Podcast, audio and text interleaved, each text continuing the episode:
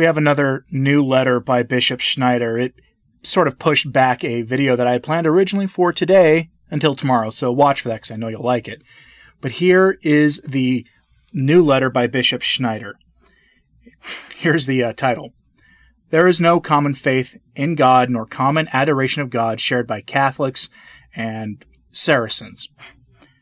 The most erroneous and dangerous affirmation of the Abu Dhabi document on human fraternity for world peace and living together is the following Quote, The pluralism and the diversity of religions, color, sex, race, and language are willed by God in His wisdom through which He created human beings.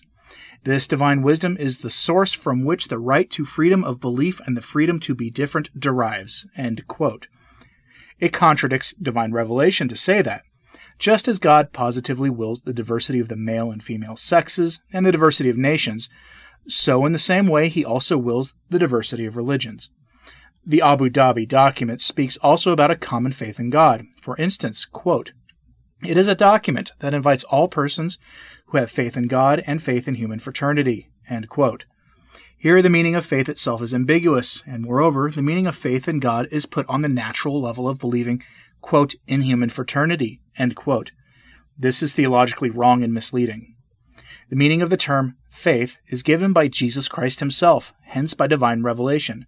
There is only, quote, one Lord, one faith, one baptism, see Ephesians 4, chapter, chapter 4, verse 5, for all men have not faith, end quote. See 2 Thessalonians chapter 3, verse 2.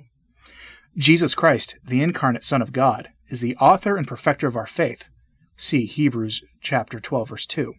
Whoever does not believe in Jesus Christ, the Son of God, has no faith and does not please God. As the Lord says, quote, Whoever does not believe is condemned already, because he has not believed in the name of the only Son of God. See uh, John chapter 3, verse 18. And, quote, Whoever does not believe in the Son shall not see life, but the wrath of God remains in him. See John chapter 3, verse 36. The Catechism of the Catholic Church says, quote, for a Christian, believing in God cannot be separated from believing in the one he sent, his beloved Son, in whom the Father is well pleased.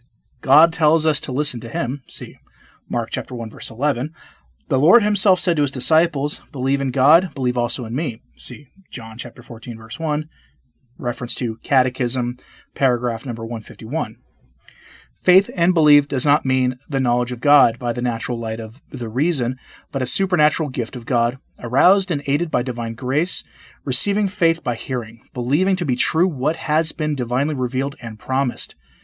See the Council of Trent, Decree on Justification, Session 6, Chapter 6.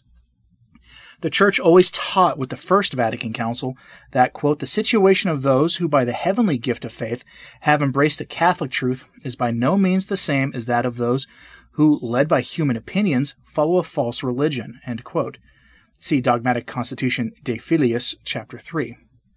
The same council teaches, quote, the perpetual agreement of the Catholic Church has maintained and maintains this too, that there is a twofold order of knowledge, distinct not only as regards its source, but also as regards its object. With regard to the source, we know at the one level by natural reason, at the other level by divine faith.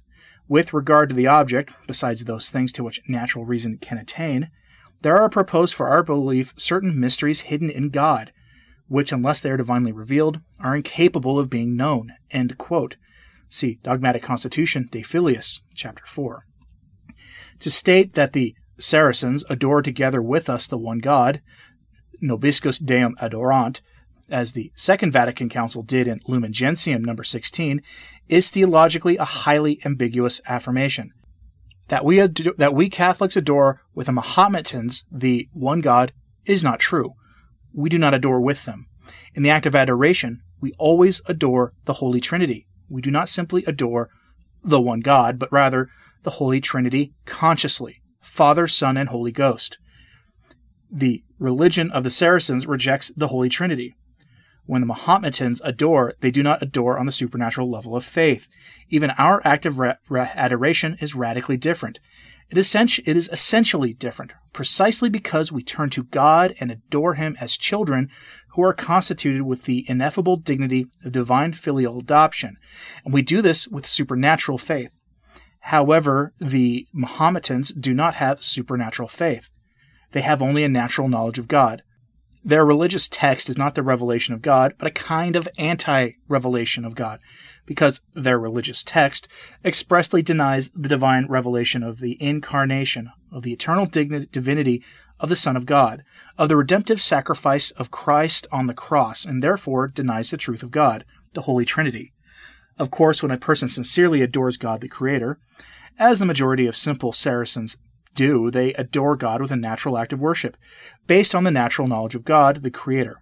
Every non Christian, every non baptized person, including a Mahometan, can adore God on the level of the natural knowledge of the existence of God. They adore in a natural act of adoration the same God, whom we adore in a supernatural act and with supernatural faith in the Holy Trinity. But these are two essentially different acts of adoration. The one is an act of natural knowledge, and the other is an act of supernatural faith. The acts of adoration and the acts of knowing on which they are based are substantially different, though the object is the same in that it is the same God. Perhaps one could formulate it in this way Quote, Mahometans adore God in an act of natural worship, and thus in a way substantially different from what we Catholics do, since we adore God always with supernatural faith. The subjective act of adoration of the Mahometans is also different because their understanding of God is different from ours. One should bear in mind the fact that they, accepting propositions asserted of God that are not of divine origin, are in danger of offering a false knowledge and a false worship to God even on the natural level. The document of Abu Dhabi speaks of the, quote, basis of our common belief in God, end quote. However, those who follow that religion see God as distant, devoid of a personal interrelationship, and this is a very defective idea of God. A considerable portion of the followers of that religion have a distorted and false image of God as one who is unable to communicate personally with us, and whom we cannot truly and personally love as our Father and as our Redeemer. One must also consider the fact that the followers of that religion's conception of Jesus is a rejection of the Christian idea, for their religious text states that God cannot have a son, and so they reject the incarnation, even if they accept the virgin birth. Therefore, it is as inaccurate to equate their veneration of Jesus with our adoration of him as God incarnate and the Redeemer of mankind and their veneration of Mary is not the same as our veneration of her as the Mother of God. Hence, we cannot learn from them how to relate properly to Jesus or Mary. In, in addition, their understanding that life is for God is not the same as ours. For Jesus taught that God is our Father, that we live for Him, in order to increase our love for Him, and be happy with Him forever. Whereas their conception of living for God is as a slave lives to serve a powerful master. Finally, the adherents of that religion's conception of mercy is different from the Christian con- conception of mercy, for we are merciful as God the Father was merciful to us, sending his Son to die for us when we are still his enemies, something that the adherents of that religion deny.